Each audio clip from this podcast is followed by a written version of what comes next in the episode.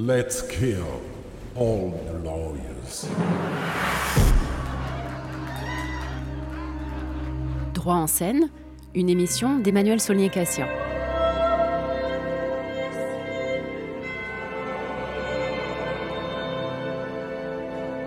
Droit en scène est une nouvelle émission d'Amicus Radio qui fait dialoguer le juriste et l'artiste pour mieux comprendre la place accordée au droit dans une démarche artistique, sa singularité éventuelle et ce que la vision artistique nous dit du droit.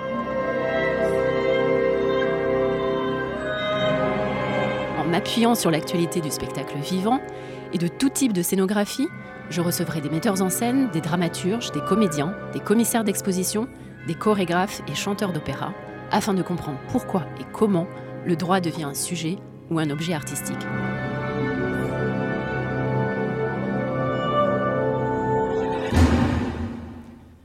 Je reçois pour cette première émission Stéphane Verru et François Clavier pour la pièce Discours de la servitude volontaire de la Boétie. Bonjour à tous les deux. Bonjour. Bonjour. Stéphane Verru, vous êtes metteur en scène. Depuis une trentaine d'années, vous êtes le directeur artistique de la compagnie Avec Vue sur la mer, basée à Arras, que vous impliquez par ailleurs dans des actions pédagogiques tant dans les collèges, les lycées qu'à l'université. En 2010-2011, vous avez décidé de monter Discours de la servitude volontaire de la Boétie. Il a été joué depuis dans votre adaptation et mise en scène, dans une cinquantaine de villes, et en dernier lieu pour la 150e fois, le 18 octobre, au Théâtre de Suresnes, où j'ai eu le plaisir d'écouter et voir jouer François Clavier, qui est également avec nous. François Clavier, vous êtes comédien, aussi bien de théâtre que de cinéma et télévision. Dans les quelques 60 films dans lesquels vous avez joué, vous avez incarné de nombreux rôles qui intéressent en scène. Un juge, un préfet, un avocat, un procureur, et même des présidents de la République, notamment le général de Gaulle. Vous avez également porté des textes très forts sur les planches, comme Quoi de neuf sur la guerre ou Une voix sous la cendre. Vous êtes donc tous les deux des artistes fervents défenseurs du théâtre citoyen et passionnés par la transmission des grands textes vers tous les publics. Je vous remercie sincèrement d'être venus parler avec moi de discours de la servitude volontaire.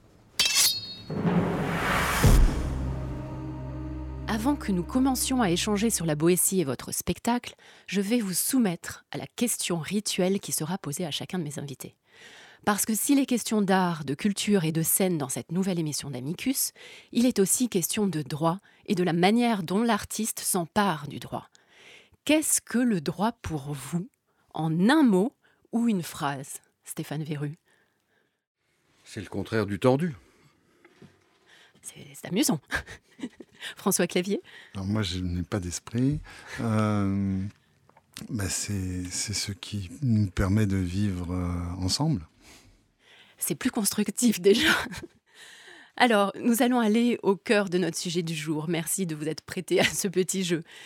le cœur de notre sujet du jour, c'est Étienne de la Boétie et le discours de la servitude volontaire, un texte dont le titre, qui est un oxymore, interpelle d'emblée.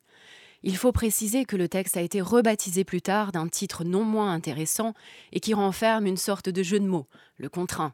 Le contraint, la personne qui est contrainte, et le contraint, c'est O-N-T-R, euh, apostrophe 1. Mais rappelons d'abord qui est l'auteur. Étienne de la Boétie, né en 1530 dans un milieu bourgeois et cultivé, et très tôt il montre des dispositions intellectuelles exceptionnelles.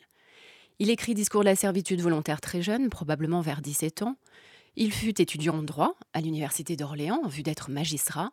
Il était tellement doué qu'il a été intégré au Parlement de Bordeaux comme conseiller avec une dérogation deux ans avant l'âge légal.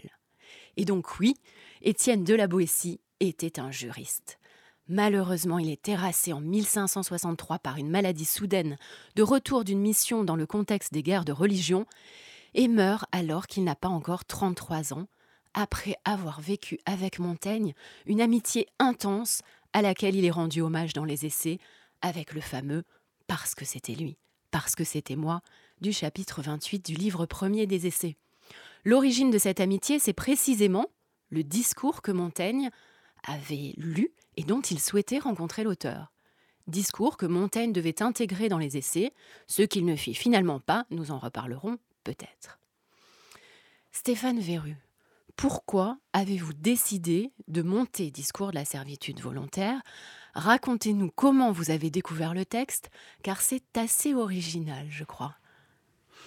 C'est un peu anecdotique. Euh, j'écoutais euh, France Info avant de, en rangeant mes affaires pour euh, prendre la route de Lille à, Arras, et puis je suis tombé sur une chronique de Boris Cyrulnik, qui est quelqu'un que j'écoute toujours avec beaucoup d'intérêt. Et j'ai entendu un, bout de la chronique et il parlait de ce texte, euh, Discours de la servitude volontaire, que je ne connaissais pas. On était en 2010. Et puis euh, j'étais un peu pressé, donc je, quitte la maison, je rentre dans la voiture, et puis euh, bon, ben, France Info était passé à la météo. J'ai pas, j'ai, pas réécouté la, chronique, mais le, titre m'a tellement interpellé que je me suis précipité dans, dans une librairie, j'ai acheté le livre et je l'ai lu tout de suite. Et euh, c'est très très rare euh, dans, dans, une vie de metteur en scène, euh, en tout cas dans la mienne, c'est très très rare de, tomber sur un texte qui, qui, saute à la figure avec autant de, de, vitalité, de, comme s'il me disait mais parle de moi, parle de, transmets, transmets-moi à tes contemporains. C'est quasiment pas mystique, hein, mais. Euh, Donc c'est loin d'être anecdotique, c'est quand même une histoire extraordinaire que de découvrir sur les ondes radiophoniques par un neuropsychiatre du XXIe siècle un texte du XVIe siècle. Oui, oui, tout à fait.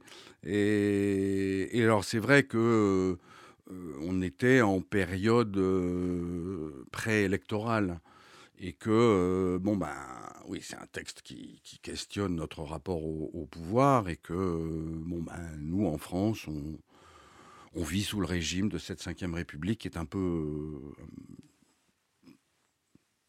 un peu paradoxal, euh, je trouve. Et, et, puis, de toute façon, je me disais qu'il est, il est, toujours euh, euh, plus qu'intéressant de, de, questionner notre rapport au pouvoir. Euh, je dis bien notre rapport au pouvoir. Alors on peut questionner le, qu'est-ce que le pouvoir, mais aussi, euh, aussi à l'envers, euh, qu'est-ce que nous on fait. Absolument, on va en reparler. Là-dedans. Et vous, François Clavier, comment avez-vous découvert ce texte? Le connaissiez-vous avant que Stéphane Verru vous propose de le jouer? Vous a-t-il séduit d'emblée ou au contraire effrayé? Racontez-nous. Euh, ben, en fait, je ne le connaissais pas, sauf de nom. Euh, Stéphane me l'a envoyé et je ne l'ai même pas lu. Ce n'est que deux mois après que tout d'un coup, j'ai réalisé que euh, Stéphane Verru m'avait envoyé un texte. J'ai lu le texte et là, je l'ai appelé, je crois, le lendemain en lui disant Coup de foudre. C'est extraordinaire, il faut absolument faire ça. Et là, il m'a dit Bah oui, mais je peux pas le faire, j'ai plus de sous, on peut pas le faire. Je dit Mais ça fait rien, on le fait comme ça, c'est pas grave. Je dis, Non, non, non, non, on fait les choses bien. Bon, J'étais, furieux contre moi-même et tout. Et puis, trois semaines après, il m'appelle et il me dit Bon, mon administratrice vient de me dire qu'il nous reste de l'argent qu'il faut absolument qu'on dépense avant euh, le 31 décembre à cause des histoires de subventions. Euh, la bon, la fin des périodes budgétaires. voilà, bon, bon mais euh, je te préviens, il y, a, très peu et tout. Je me on fonce, on le fait. Et vraiment, c'est comme ça que ça s'est fait. Quoi. au début, on répétait dans, dans, sa maison, il était à Tourcoing. puis après, on, a répété euh, dans des salles pourries, euh, dans une maison, à la Maison Verte à Lille, euh, et, on ne savait même pas qu'on allait le jouer. C'était vraiment au flanc complet. Et puis, à un moment donné, Stéphane m'a dit est-ce que tu accepterais qu'on fasse euh, dans des lycées et tout? J'ai dit, bah ouais, ouais, au contraire.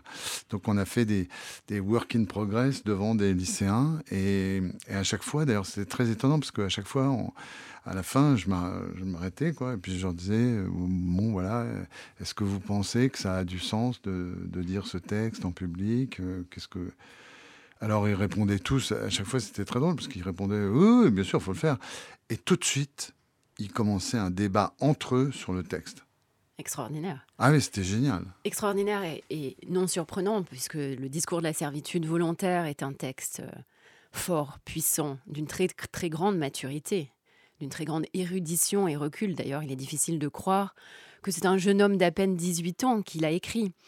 C'est un texte qui parle de liberté, qui parle d'égalité et même de fraternité, trois notions ô combien chères aux juristes et sur lesquelles nous allons revenir plus longuement. Mais avant cela, j'aimerais qu'on s'intéresse à la forme du texte. C'est important par rapport au spectacle, me semble-t-il. Il est intitulé Discours, mais ce n'en est pas vraiment un.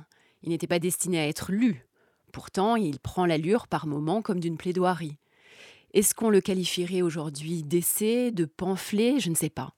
En tout cas, cette forme a dû être un vrai défi pour la mise en scène et pour le jeu d'acteur, car déjà ce n'est pas un texte de théâtre, et par ailleurs il n'est pas structuré, comme ont l'habitude de le faire les juristes. Alors comment avez-vous réussi, Stéphane Verru, dans ce texte sans chapitre, sans respiration, d'en introduire Parce que le spectacle, il faut le dire aux auditeurs, est incroyablement rythmé. Il donne l'impression presque d'assister à l'accouchement de la pensée de la Boétie, à une pensée en train de se faire, comme euh, une disputation au sens médiéval euh, avec lui-même. Comment avez-vous réussi ce tour de force? Oh ben, merci de parler de tour de force. On ne l'a pas vraiment vécu comme ça, enfin je crois pas.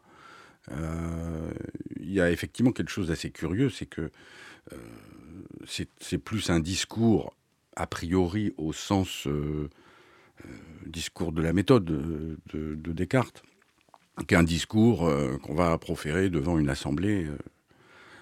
et en même temps, quand on le, quand on le lit, quand on le, travaille, quand on essaye de le mettre debout, comme on dit quelquefois dans notre jargon, on a l'impression qu'il est adressé tout le temps. Que c'est, il y a vous, il y a je, il y a une adresse directe. Euh, et euh, c'est, je suis très touché par ce que vous dites, parce qu'effectivement, euh, il n'est pas structuré. C'est-à-dire qu'il y a toujours de la pensée en mouvement, dans, quelque chose qui est quelquefois un peu chaotique, et, qui, est, absolument passionnant parce que effectivement, c'est tout le travail qu'on a essayé de faire. c'est de, de, suivre cette, euh, façon de, faire cheminer la pensée et aussi, bien sûr, de faire en sorte que euh, tout ce qui est euh, proféré doit être absolument clair et, et, perçu clairement par le, le, spectateur ici et maintenant, parce que ah ben, sinon c'est foutu. Si le spectateur perd le fil de la pensée, euh, et c'est loin d'être le euh, cas. Le spectateur euh, suit la pensée de ce spectacle. Pour terminer sur la forme, il faut également signaler que ce texte est truffé de références. Il commence par Homère, la pièce d'ailleurs commence par Homère, c'est très drôle d'ailleurs, ça fonctionne très bien avec le public. Stéphane Verru, vous avez fait commencer François Clavier absorbé dans la lecture d'un livre. Il lit à voix haute, parfois de façon quasi le, le, texte de la Boétie commence comme ça. Oui, hein. mais ça commence donc par cet extrait de, de l'Iliade. On a donc Homère, puis Cicéron. Il fait ensuite référence à Hercule, Alexandre, Pisistrate, Denis Ier, Mithridate, Sylla, Brutus, Cassius, j'en passe. C'est véritablement un travail érudit. Mais par ailleurs, on aurait éventuellement attendu certaines références que l'on ne trouve pas. Je pense notamment au prince de Machiavel. On n'est pas certain euh, qu'il ait pu le lire. Euh, certains le soutiennent, ont même envisagé que le discours soit une réponse au prince, mais rien n'est moins sûr, car euh, si le prince date de 1532, il n'a été diffusé en France dans sa traduction française qu'en 1563, qui est l'année de la mort de la Boétie. Mais tout de même, je me disais, euh, en voyant le spectacle, que je verrais bien François Clavier en prince de Machiavel, et je vous suggère, Stéphane Verru, d'y penser. Mais au-delà de la plaisanterie, enfin qui n'en est pas vraiment une, que pensez-vous de la proximité dans la contradiction, euh, si vous me permettez ce nouvel oxymore, qui, qui existe entre ces textes? Je connais mal le prince de, Machiavel, donc je ne vais pas m'aventurer. Euh, je suis sûr que vous allez vous précipiter après l'émission. Oui, oui, non, mais il est, euh, je l'ai à la maison et je crois même qu'il n'est pas loin de ma table de chevet, mais euh, j'ai voilà, j'ai d'autres préoccupations actuellement. je, ce que je peux dire, et on en a parlé d'ailleurs hier et avant-hier avec, avec François, c'est que cette, cette, période historique est très, très. Euh, est d'une richesse euh, énorme euh, par rapport à notre, notre culture occidentale, que ce soit dans, dans, dans, la littérature, dans les arts en général. Il y a une espèce de, de bouleversements qui sont Bouleversement et bouillonnement. On entend euh. beaucoup parler actuellement de révolution copernicienne. Euh, il me semble que à cette époque-là, on pouvait vraiment parler, après coup, d'une de, révolution euh, phénoménale qui nous amène à, au temps moderne, quoi. alors c'est dans les sciences, évidemment, c'est Galilée, Copernic, Giordano Bruno il y a Montaigne, il y a la Boétie, euh, en littérature, il y a Cervantes, il y a, Shakespeare, enfin tout ça, tout, ça fait qu'en en musique, il y a Monteverdi, enfin bon. En peinture, on a des, noms qui m'échappent là tout de suite, mais il y a, enfin tout ça est un ensemble absolument euh, euh, révolutionnaire par rapport à, mais je ne réponds pas à la question, excusez-moi. C'est pas grave, c'est intéressant quand même. Alors maintenant, allons au fond du texte, parce que c'est de cela dont vous avez envie, je crois. Et à la notion de liberté, pour commencer, il faut bien resituer effectivement euh, le texte de la Boétie dans son contexte, dans son époque. On est au début de l'Ancien Régime, c'est une vision absolutiste de la liberté que la Boétie propose, qui ne conçoit aucune domination possible. C'est-à-dire que s'il y a domination, il n'y a plus liberté. C'est une approche très différente de celles qui suivront, Locke ou Hobbes, qui, eux, considèrent, par exemple, qu'un régime de royauté absolue n'empêche pas la liberté, par exemple. Et la Boétie s'ébaudit de ce que le peuple ne soit pas plus attaché à sa liberté. Je vous propose, pour en parler, d'écouter d'abord un extrait du spectacle. Il n'est une seule chose que les hommes, je ne sais pourquoi, n'ont pas la force de désirer, c'est la liberté, qui est pourtant un bien si grand et si doux. Quelle perdue Tous les mots viennent à la file. Et sans elle, les autres biens perdent entièrement leur goût et leur saveur, corrompus par la servitude. La seule liberté, les hommes ne la désirent point, me semble-t-il, pour la seule raison que s'ils la désiraient, il l'aurait. Comme s'il refusait de faire cette belle acquisition parce qu'elle est trop aisée. Merveilleuse voix de François Clavier que nous avons la chance d'avoir avec nous dans cette émission. Cette passivité du peuple face à la privation de liberté est un élément permettant la domination du tyran. La liberté est vue par la Boétie comme un droit naturel. La liberté est naturelle, la tyrannie ne l'est pas. Ce sont ici les prémices d'un libéralisme politique que l'on trouvera dans une forme élaborée et un peu différente chez Montesquieu. Je suppose, Stéphane Verru, que vous y voyez des choses très contemporaines sur les rapports entre les citoyens et leurs représentants. Oui, je crois que tout metteur en scène euh, euh, quand il a une envie forte de, faire passer un texte, c'est parce que ce texte euh, lui évoque des choses à l'instant présent. Alors bon, je me rends compte à quel point ce texte soulève plein, plein, plein, plein de, de, questionnements. Et, notamment cette, cette, passivité de, des gens, des citoyens. Et je me souviens avoir entendu il y a, très peu de temps, euh, un prof de, de, philo qui était en, banlieue parisienne et qui, qui parlait de ses, élèves euh, et qui parlait de la métaphore et essayait d'expliquer ce que c'était qu'une métaphore. Et puis, euh, il avait pris comme exemple Je suis à l'automne de ma vie.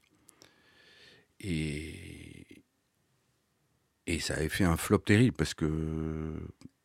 Donc, prof de philo, on est en terminale.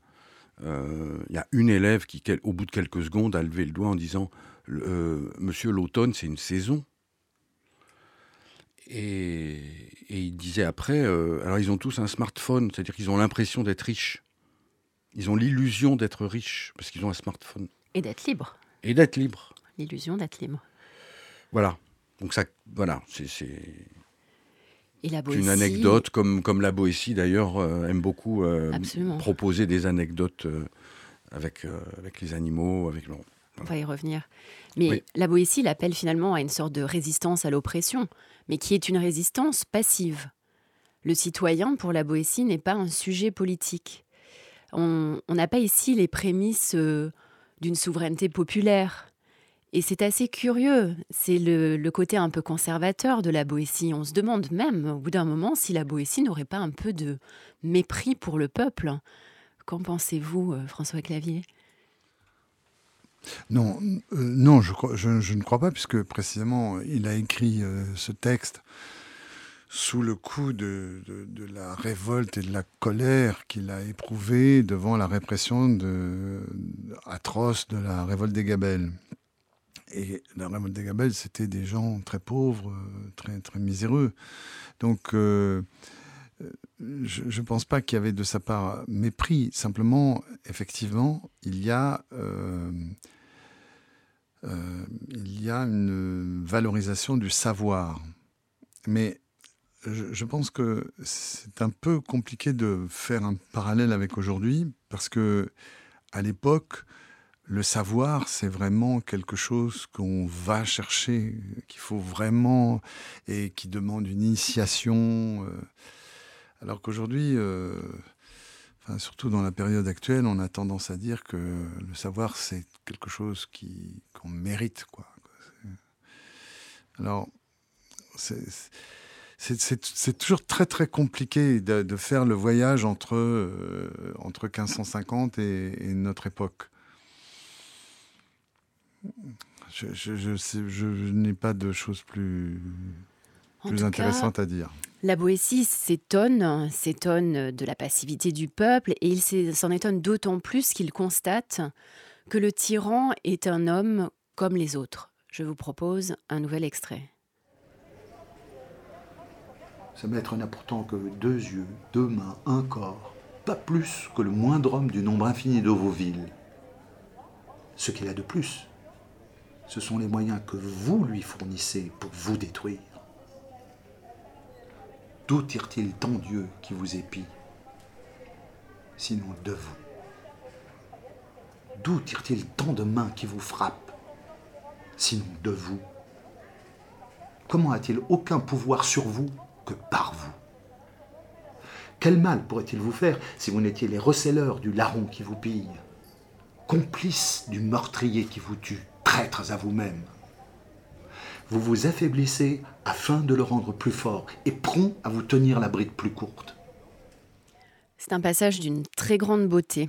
J'ai choisi ce passage pour aller au cœur du discours, celui du lien que fait la Boétie entre domination et servitude. Et il conclut quelques phrases euh, après par ⁇ Soyez résolus à ne plus servir, et vous voilà libre. Que ressentez-vous, François Clavier, quand vous énoncez ce passage Que ressentez-vous profondément? Une sorte. Enfin, je, l'ai construit sur une espèce de.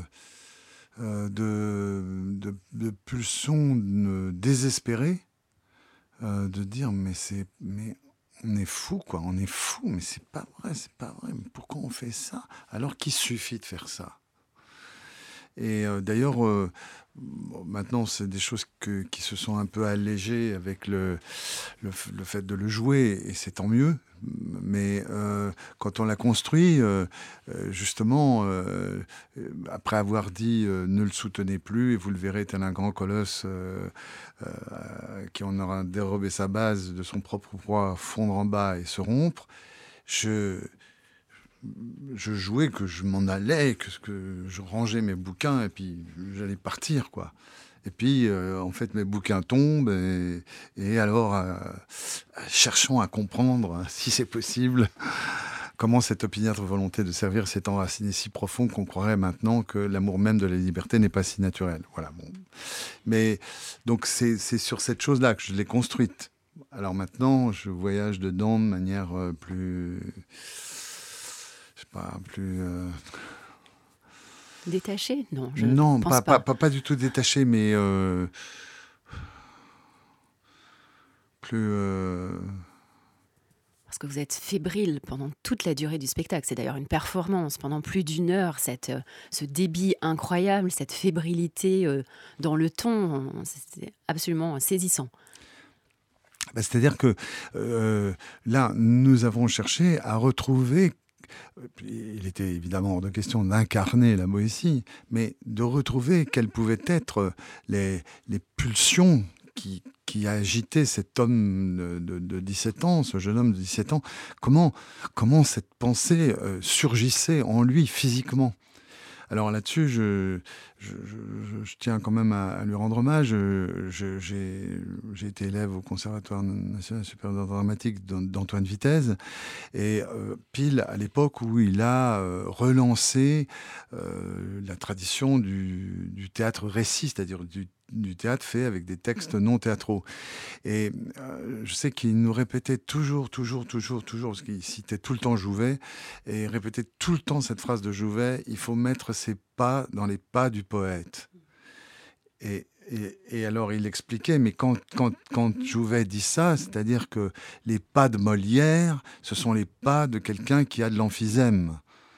C'est quelqu'un qui, qui respire mal. Et donc, quand on met ses pas dans ses pas, on a de l'emphysème soi-même. donc voilà. C'est très joli. Euh, et c'est une leçon, j'imagine, de vie pour un comédien. Euh, revenons au peuple.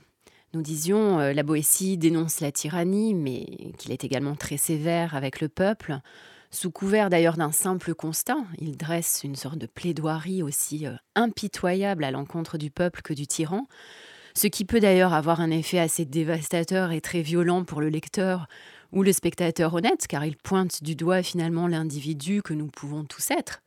Si je reprends les mots de Séverine Offray, qui est la traductrice du discours, euh, traduction parue aux éditions d'Émile et Nuits, sur laquelle vous vous êtes basé pour euh, votre adaptation, Stéphane Verru, Stéphane Verru euh, le dit, Séverine Offray pardon, le dit, prêt à la complaisance, à la flagornerie, à l'humiliation, Finalement, ça nous est tous certainement déjà arrivé une fois dans notre vie.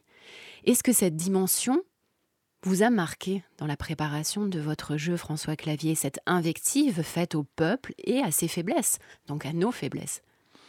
Oui, mais c'est une invective qui s'adresse à lui-même aussi. Hein Bien sûr. Parce que tout ce discours sur la servitude volontaire, c'est d'abord euh, et enfin le, tyran, c'est évidemment le tyran politique, mais c'est aussi le tyran qui est déjà en nous et qui nous impose à, à, in, in, corpo, euh, euh, la servitude. Et la Boétie cherche à expliquer ensuite comment cette servitude peut perdurer. C'est l'habitude, dit-il. Dans certaines, traductions, on dit la coutume, ce qui a un sens particulier en, en droit. Mais il écrit là quasiment la fable du loup et du chien qu'écrira La Fontaine un siècle plus tard. Vous disiez tout à l'heure, Stéphane Verru, qu'il avait des anecdotes et se référait aux animaux. Là, je crois entendre, je ne sais pas s'il s'en est inspiré d'ailleurs, La Fontaine, mais je crois entendre la fable du loup et du chien. Qu'en pensez-vous? Euh, ben, Le loup et le chien, c'est probablement une fable tirée d'Ésope. Oui. Donc, euh, que la Boétie connaît très très bien. Hmm. Euh, voilà. Alors, on le disait, il s'appuie aussi sur des exemples historiques, des exemples légendaires montrant la fin dramatique et violente, quasiment systématique qui attend le tyran. Let's kill all the lawyers. Vous écoutez Droit en scène sur Amicus Radio qui parle aujourd'hui du discours de la servitude volontaire en présence de Stéphane Verru et François Clavier. Avançons encore dans le texte. Une autre partie intéressante du discours est celle où la Boétie identifie des instruments, les outils de la réussite de la tyrannie. C'est-à-dire qu'après avoir expliqué les fondements de la domination par la, la servitude, la Boétie devient en quelque sorte plus concret. Le premier outil que la Boétie évoque ne peut pas nous réjouir, Stéphane Verru et François Clavier. Écoutons l'extrait du discours dans lequel la Boétie parle de Cyrus et de la manière dont il va mater les habitants de Sardes, des Lydiens qui s'étaient révoltés après la capture de Crésus. Il les eut bientôt réduits à l'obéissance, mais ne voulant ni mettre à bas une tant belle ville, ni être obligé d'y tenir une armée pour la garder, il s'avisa d'un expédient admirable pour s'en assurer la possession. Il établit, dans Sardis, des bordels, des tavernes, des jeux publics, et publia une ordonnance qui obligeait les citoyens à s'y rendre. Il se trouva si bien de cet aménagement que jamais contre les Lydiens il ne lui fallut tirer l'épée. Et il en tire un peu plus loin une conclusion plus générale que vous allez euh, nous dire en direct, François Clavier? Les théâtres, les jeux, les farces, les spectacles, les gladiateurs, les bêtes curieuses, les médailles, les tableaux étaient, pour les peuples anciens, les appâts de la servitude, le prix de leur liberté ravie, les outils de la tyrannie. Merci beaucoup.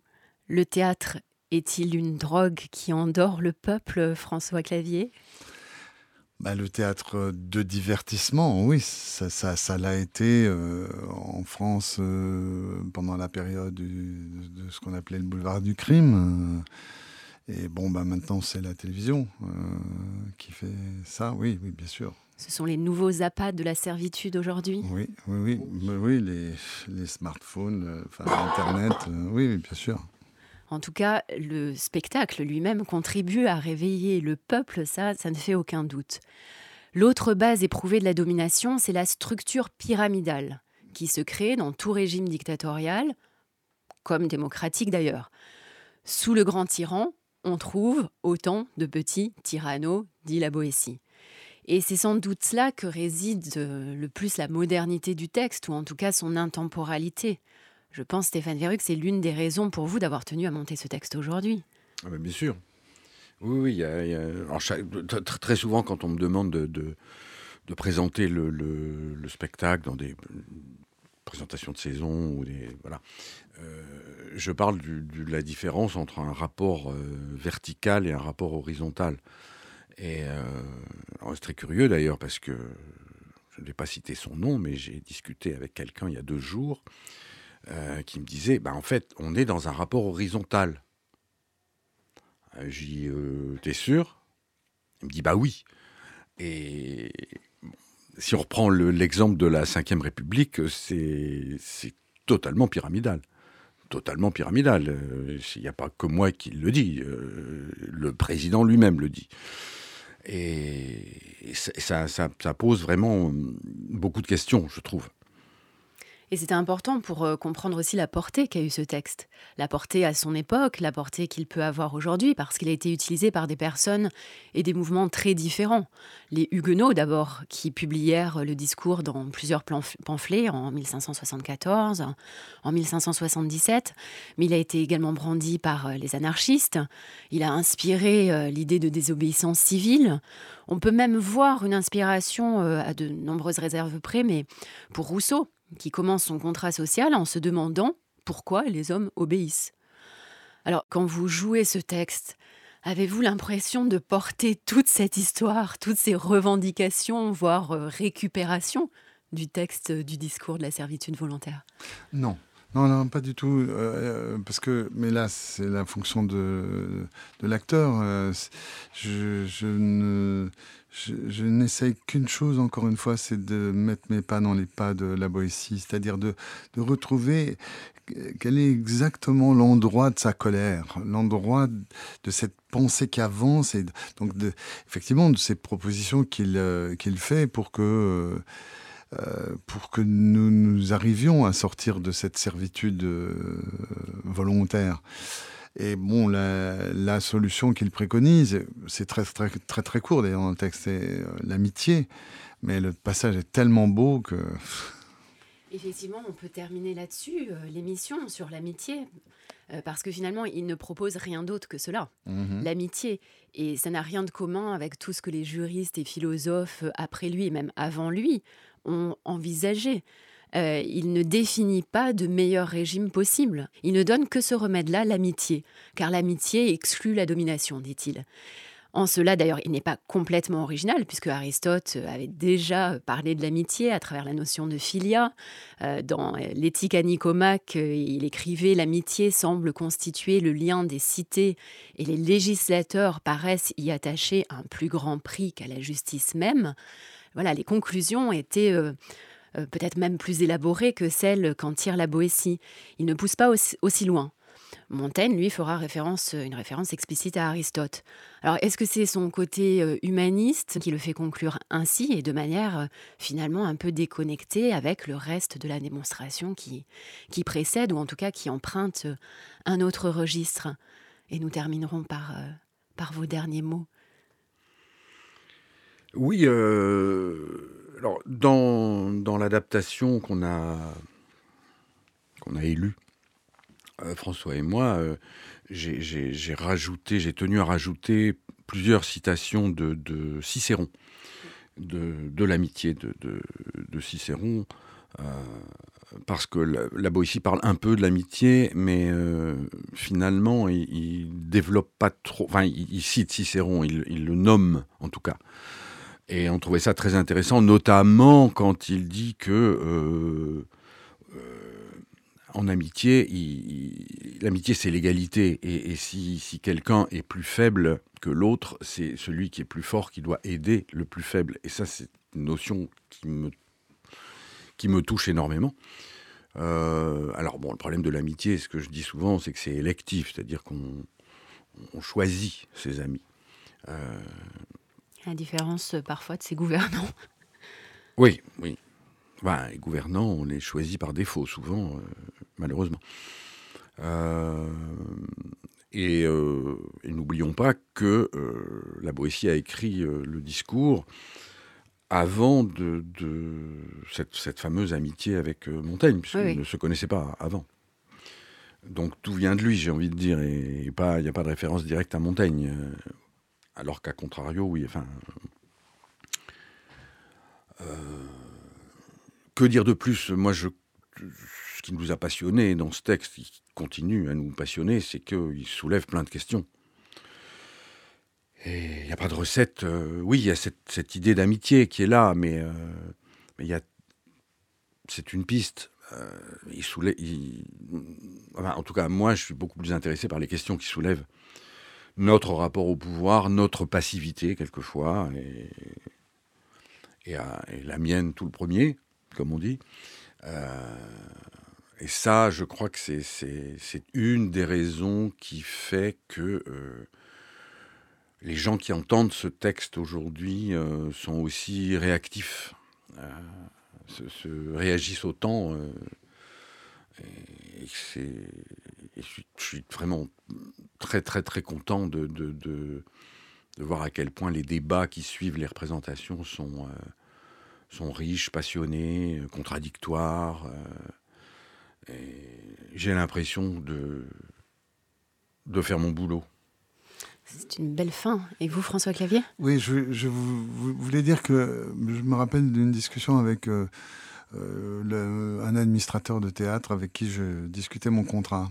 Et je lui posais un certain nombre de questions sur euh, des, lignes du contrat que je ne comprenais pas bien. Et donc, il m'a répondu en tant que juriste, en m'expliquant.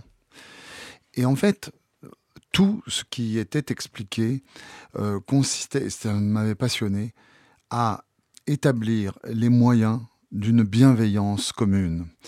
Et l'amitié, euh, au sens où, le, où on parle la Boétie, je crois qu'on peut la traduire aussi aujourd'hui par la bienveillance. J'ai enseigné pendant 40 ans le théâtre, et ce qui était pour moi la loi première, et je dis bien la loi, c'est la bienveillance avant toute chose.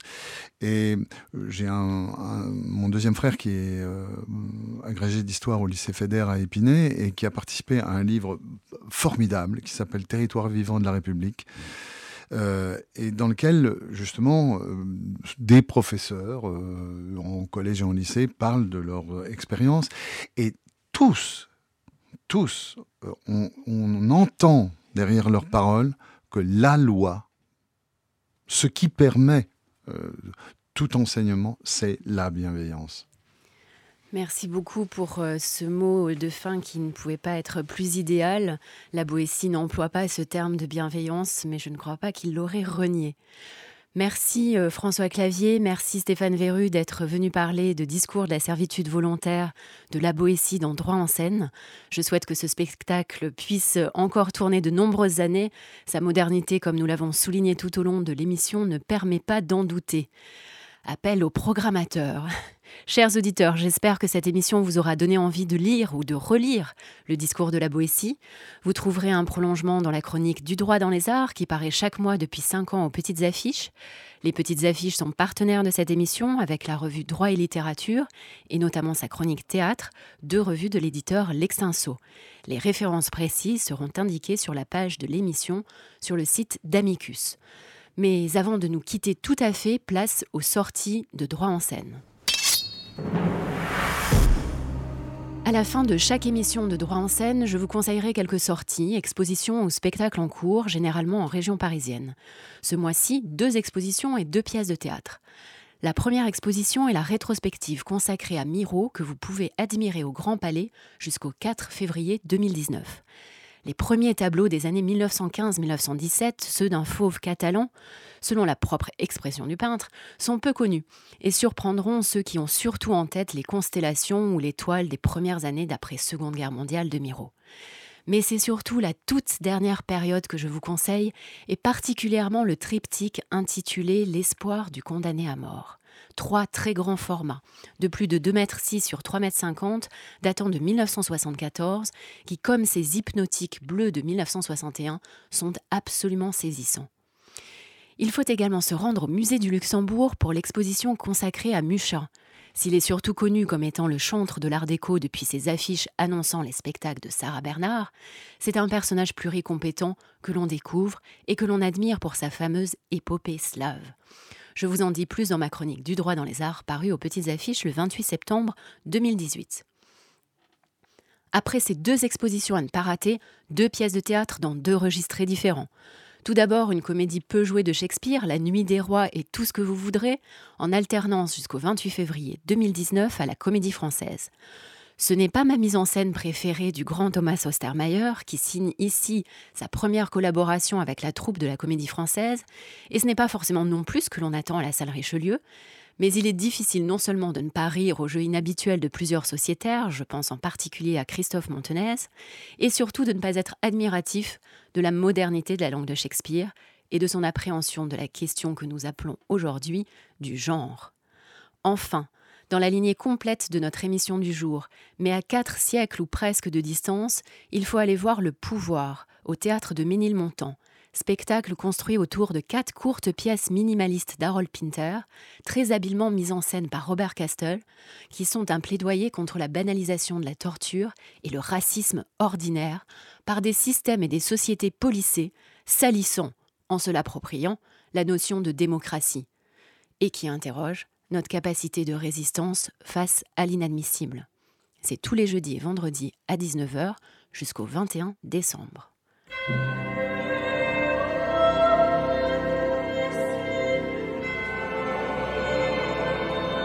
C'était droit en scène.